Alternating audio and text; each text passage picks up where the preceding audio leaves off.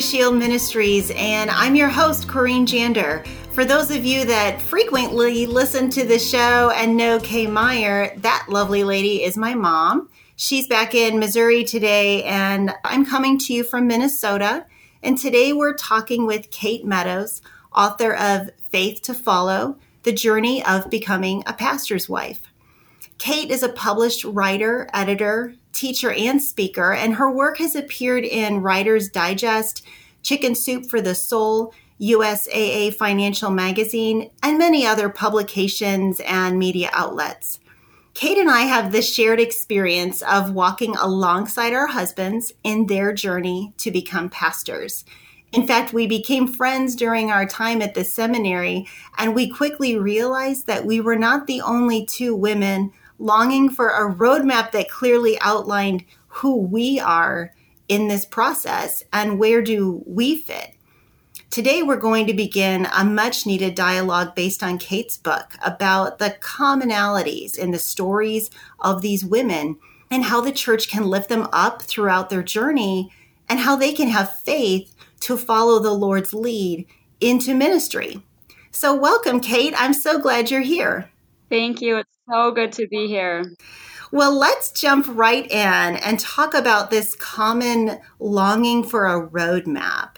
Kate, what kinds of fears or questions, uh, maybe even desires, do women have when they consider going to the seminary with their husbands? When when we were uh, considering this uh, move and by move i mean both the physical move of going to the seminary you know packing up all your belongings and, and leaving a place that you're really familiar with um, and and going to a new place um, and then also a move in the sense of a lifestyle change. You know we're leaving behind a, a pretty uh, cushy comfortable paycheck. Um, we had uh, two kids that were fairly young um, and um, with a with a husband going back to school full time uh, because seminary is a um, it involves a master's level study program. Um, so there were a lot of questions um, that I had as uh, both a, a, as a woman, as a mm-hmm. wife, and also as a mother. Um, so uh, and I think these are a lot of questions that women in general wrestle with as we go through transitions ourselves of you know um, becoming wives and and parents um, and and uh, professionals even.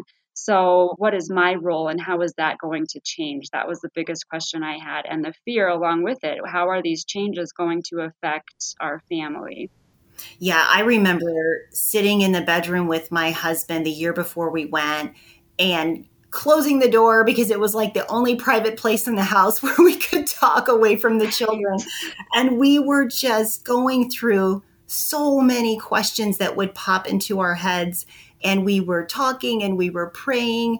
And I'm sure I was crying. I hardly mm-hmm. remember anymore because there you're just flooded, aren't you? You're flooded with uh, what is going to happen next. How could we possibly make this happen? At this season of life. Mm-hmm. It's yeah. so true. And it's like, you know that there's a way because if God has put it on our hearts or on our husband's hearts, um, you know that he's going to uh, provide that path.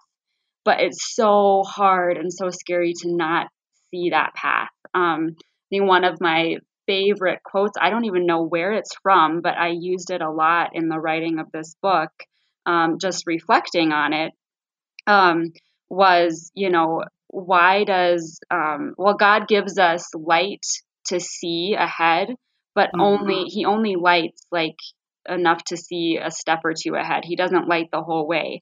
And when you think about that, if He did light the whole way, like there's a reason why He doesn't light the whole way, right? Because if He did, I think a lot of us would be like, uh uh-uh, I'm not, I'm not doing it.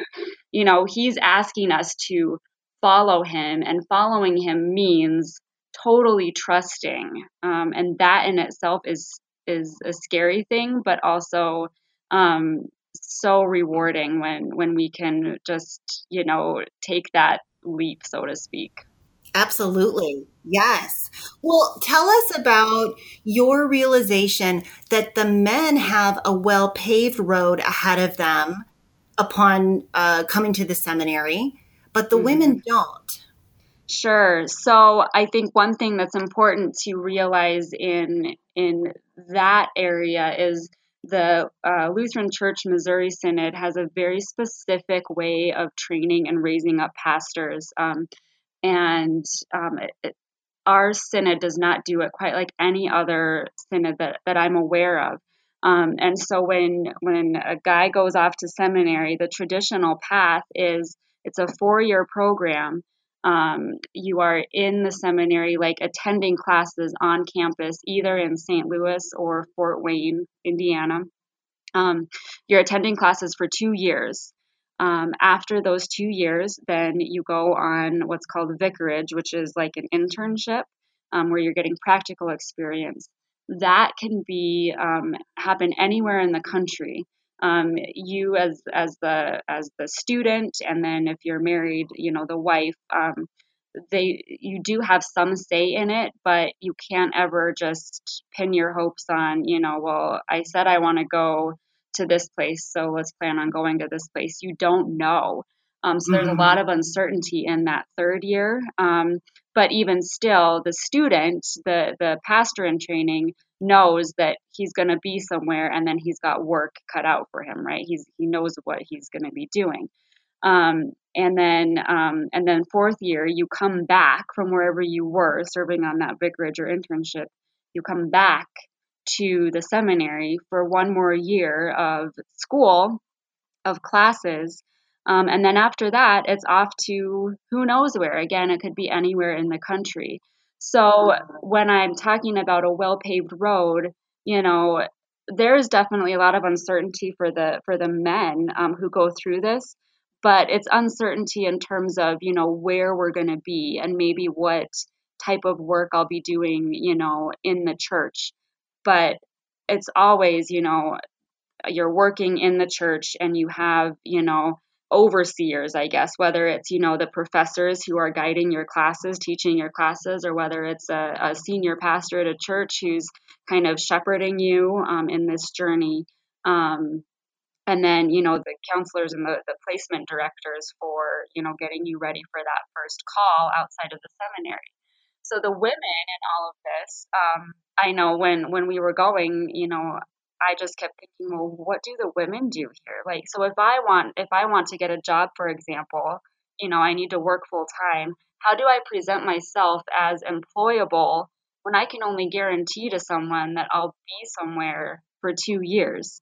You know, no mm-hmm. employer wants to hear that. Well, sure, I'll be your woman, you know, for two years, but after that, I don't know. You know, um, or um, maybe you know a lot of women choose not to work um, and choose to to be at home and and raise their kids and raise their family. They've got you know, okay, there's a lot of textbooks out there on motherhood, but who has yet to write the one that everyone follows, right? That has all the answers for all of us.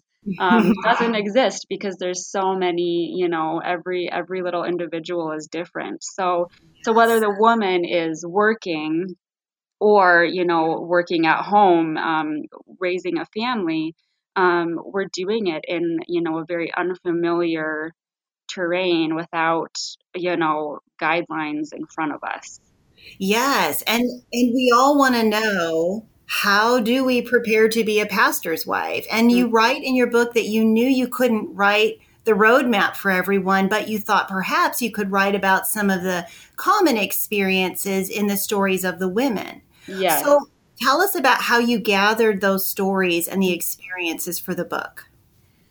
Yes, I would love to, um, because the women themselves, the interviews, um, are really what made this book, I think, um, what it is. I relied on all these women around me because, you know, you realize pretty quickly that, you know, we as women all come from different walks of life. We we show up at the seminary in very different seasons. Um, and so, what that journey looks like for each of us is different, yet, um, the more I started talking to women, the more, you know, I, I realized there are commonalities no matter where we are, you know, um, at our, in our journey, our life's journey. So I kind of put a call out um, to uh, just women in general at the seminary. I used um, the seminary's Facebook pages um, and uh, email, and I even um, kind of went through the back door in a few instances um, to talk to the husbands if I if I knew the husbands, but I wasn't real familiar with the wives. Um, my goal was to get as many women as I could from as many um, points of life. So, you know, from 20 somethings, newly married, all the way to, you know, retired grandmothers who are kind of, you know, on this this new stage of life, um, starting over in a new way, um, and everything in between, because I really wanted to capture, you know, um, there is no stereotypical pastor's wife. We all have this kind of image in our head of the stereotypical pastor's wife and i'm here to tell you it does not exist because we are all you know individuals um, the the individuals who god created us to be as unique beautiful people um, so I, I, designed this template of questions um, and I asked pretty much the same questions to every woman at the seminary, either seminary in St. Louis or Fort Wayne who was willing to share their story with me. Um, and I wound up with a little over 60 interviews um, in all, which I think speaks volumes. It's that alone, you know, is a testament to how many stories there are and how many women are willing and longing to talk about this journey and, you know, explore those commonalities and, and questions and longings. Yes, I I have to agree with you that the book has a fullness to it because of the stories. Um, you know, you see in it that some of these women were elated and excited for the journey. Um, some of them really struggled with not knowing what the future held. Uh, nobody knows how they're going to get from the present to what's going to happen next along the journey. Mm-hmm. And and you mentioned in the book that every family is pursuing an act of blind faith in doing this. They're releasing control and they're relying completely on God in situations that seem impossible to navigate. And as you said before, many women in this world know what this is like. Anytime we make a big life transition, we're we're pursuing an act of blind faith and really just keeping our hands open and saying, "Lord, use me, remind me that I'm not alone on this journey and you know, and bless it. Exactly. And I think, you know, that's where faith is so important because, you know, I could not imagine, you know, doing this journey or any major transition for that matter um, without that faith that God is in control in the end. And that is something that really held me um, through the four years, um, was continually going back to, you know, this is not my journey. It's God's journey through me. God is using me um, to, you know, to do whatever, to do his work. Um, and so whenever I would get, you know, anxious or stressed or fearful, um, it was so comforting to come back to that and, you know, okay, it's not me. It's not about me. It's not about what I want. It's not about what I'm pursuing for myself. It's about what God wants for me as his child, but but more than that, for this family that he's created um, through through Brian and me, um, and and for his church. And where can I be most useful and helpful in in the church setting?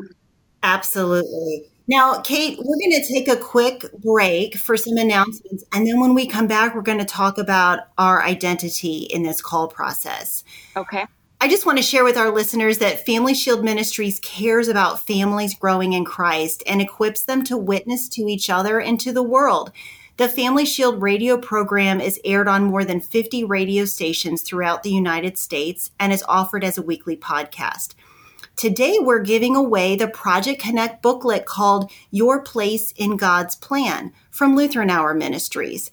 To get your complimentary booklet, call our response center at 1 877 250 8416 or email us at witnesstofamily at gmail.com.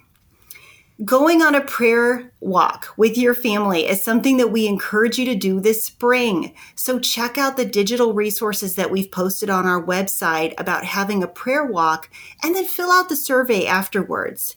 We encourage you also to pray for us and consider a gift to support Family Shield Ministries. And you can share a gift by postal mail, and our address is on the website, or online at FamilyShieldMinistries.com. Now, let's return to my guest, Kate Meadows, and we're going to start talking about identity. So, Kate, there are many sensitive and challenging things that take place in your heart and in your mind during your fourth year at seminary. Tell us about some of the possibilities that women are pondering during this time.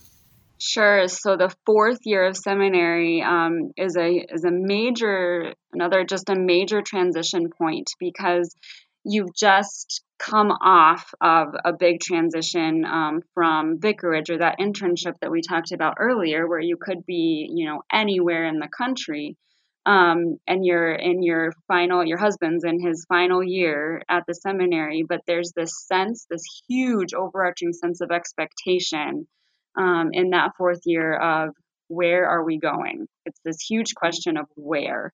Um, I remember, and I share this in the book, um, there was a night I couldn't sleep, and have we all had many of those, right? Where your mind is just turning um, at three in the morning. And um, I thought, I want a map. I want to just print out a blank map and color in where, you know, I would love to be. Um, and so I did that at like honestly, like three in the morning. I got up and I printed out a blank map of the United States and um, I started coloring. You know, I I could see us being in this part of the country, um, nowhere near this part of the country. God is definitely not calling us here. And it was so interesting because as I started to fill in that color, it really did um, define, it was like a defining moment of where I felt like in my head, the big where question was so um, so huge and um, uncontainable. But then as I started to kind of color in where I felt like God was maybe leading us, it really shrunk it down and it gave me this maybe it was superficial, but it was this sense of peace of, okay, this is manageable. But it's so hard, I think, for women in general to to picture where they're going to be because at the end of the day you just don't know. And so you have to be completely open to whatever. And when I say where, you know, again, I mean that geographically, but also again with our roles and who are we and who are we going to be? Will we, you know, will we go to a place and you know, get a job and work full time? Will we go to a place and settle into a house and, you know, be raising a family and plugging into this new community?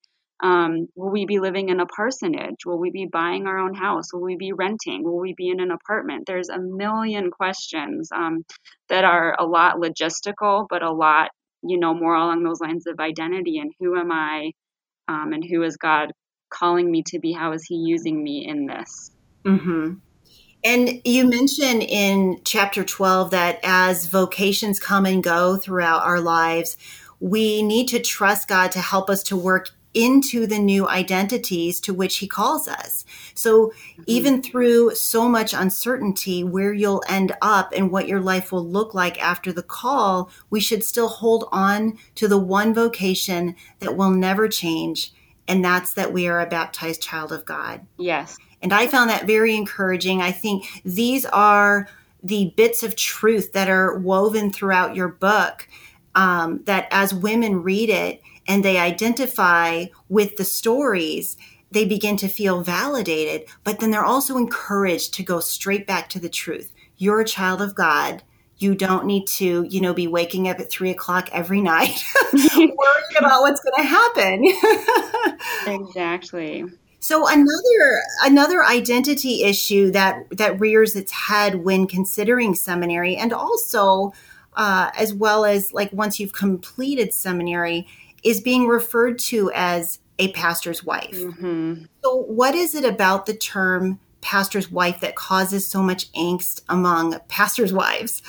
That's such a good question. Um, and I, I I have kind of some fun with it because you know you put yourself in any other position and is there a stigma around like you are the teacher's wife or you are the judge's wife or you are the the engineer's wife there just there really isn't but when you're the pastor's wife there's like this sudden flood i think of unspoken expectation and that's um I get into it a little bit in chapter four, but it, it would be grounds for an entirely new book, I think, of, you know, where do these expectations come from and are they changing? That's the biggest thing. Because again, as I was interviewing these 60 plus women, I would tell you almost 100% of them said, I'm not your stereotypical pastor's wife. so that led me to, you know, question, huh? And this was, that wasn't even, you know, an answer to a question. That was just a, hey, heads up, I'll tell you my story, but I'm not a stereotypical pastor's wife. so, uh, you know, I started questioning, well, what is a stereotypical pastor's wife? Like, what is this image we have in our heads and where does it come from? Um, I still don't know that I can entirely, you know, I, I can't provide a satisfactory answer to that, but I think it's rooted maybe in um, some older traditions or just a traditional idea of the pastor's wife, you know, playing the organ and leading the Sunday school and her children. She has children, for one thing, which not all pastors' wives do.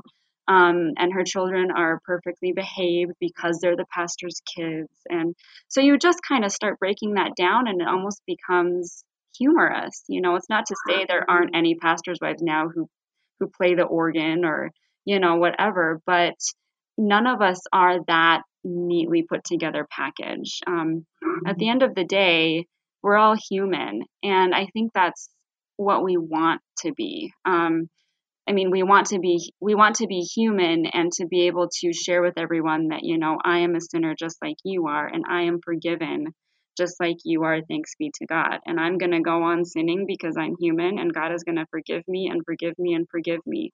Um, and I want to be able to share that love that He has for me with you, my brothers and sisters, as a human being, not necessarily first and foremost as a pastor's wife. Yes.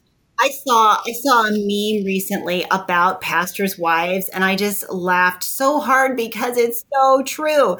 And there were these different images of what different people think a pastor's wife is. So there was one where you have Joel Osteen and his wife standing behind him while he's preaching and it says what society thinks I do as a pastor's wife. And then there was another one of uh, Mother Teresa caring for an orphan. And at the bottom it said, what my parents think I do. And yeah. there was another one where there's a cheerleader and it says, what my husband thinks I do. But ultimately, the picture that most uh, clearly shows the way that we feel is this woman with this look on her face of just utter exasperation and being overwhelmed and she's juggling all these plates and it says yeah. what i what i think i do. You know and it's a hilarious reality and you can't really know the truth until you're in the role and you could choose to laugh about it and take it lightly or cry and become consumed by it. Yeah. But the truth is that these stereotypes of pastors' wives are just one more way that Satan takes a foothold to convince us that we don't have what it takes for this God given role. Mm-hmm. It's so true. Yeah, I know. And you write about that in the book. And I'm like, yes, yes, yes, that's so true. So, mm-hmm. um, in part four of your book, you talk about the transition from the call to the church. Mm-hmm. And I wanted to bring up something about um, contradictions. You wrote about how being a pastor's wife comes with its fair share of contradictions. Mm-hmm. So, a few of the statements that resonated with me were you are simultaneously well known and anonymous. Mm-hmm. That one to me just screams Sunday morning. you know? There was a, a statement your your role is a rich connecting point for some people and a turning away point for other people mm-hmm. um, you know you're simultaneously strong yet vulnerable mm-hmm. so in what ways are contradictions like this true for pastors wives kate yeah um, i i this becomes more and more real to me the longer i am a pastor's wife um, I think I've especially noticed it lately in that, um, you know, your role is a connecting point for some and a turn off for others. I'm picking up, you know, um, on one hand, saying that you're a pastor's wife or that your husband is a pastor, um, it's a great witnessing opportunity. And it can get kind of exciting if someone's like, oh, what, what, you know, so we'll get asked a lot, you know, what brought you to Rapid City, where we live now in South Dakota? Um, and it's my husband's job. Oh, well, what does your husband do? Oh, he's a pastor. Um, and you get the, oh, really? What church does he, you know, what, what church is he a pastor at? Or, you know, I I haven't been going to church, but I'd really like to get get back to it. And so you have those kinds of responses, or you have the totally closed, oh, and then like dead silence and right. you know and and those are the ones that you kind of just want to prod and be like so you know kind of keep that conversation going um but but that's one area with um a contradiction and um and another one I think that I'm really wrestling with now is um, being a congregation member and a pastor's wife, and the reality that you can't be just a congregation member anymore. So that's another conversation. I know. And I wish that I wish that we could continue this conversation, but we're actually almost out of time. And so as we conclude, I just want to know very quickly what is your hope for women that might read this book? my hope for women is that they go back to that number one idea, that identity in Christ, that no matter what, you are a baptized child of God and that God is using you. Yes. So perhaps our listeners are in this role, or perhaps as you listen today, you're thinking of a woman in your life that is a pastor's wife. This book will bring truth and encouragement into the lives of these women. And I encourage you to purchase it through Kate's website katemeadows.com. Kate, my friend, it has been such a pleasure to have you with us, and I thank you for joining us today. Thank you so much, Corrine. I just treasure your friendship and um, and just have really enjoyed being here. And thank you for the opportunity to to talk about the book and just share this love that we have for for just women in general. My pleasure. My guest today has been Kate Meadows, and we've been talking about her book, Faith to Follow The Journey of Becoming a Pastor's Wife. Thank you so much for joining us today. You've been listening to Family Shield, a production of Family Shield Ministries. Its mission is to educate and equip people through the power of the gospel to know Christ, grow in His Word, and to strengthen individuals and their families. To learn how you can obtain resources or support the ministry, go to www.familyshieldministries.com or write Family Shield Ministries, P.O. Box 230015, St. Louis, Missouri 63123. And tune in again next week for Family Shield.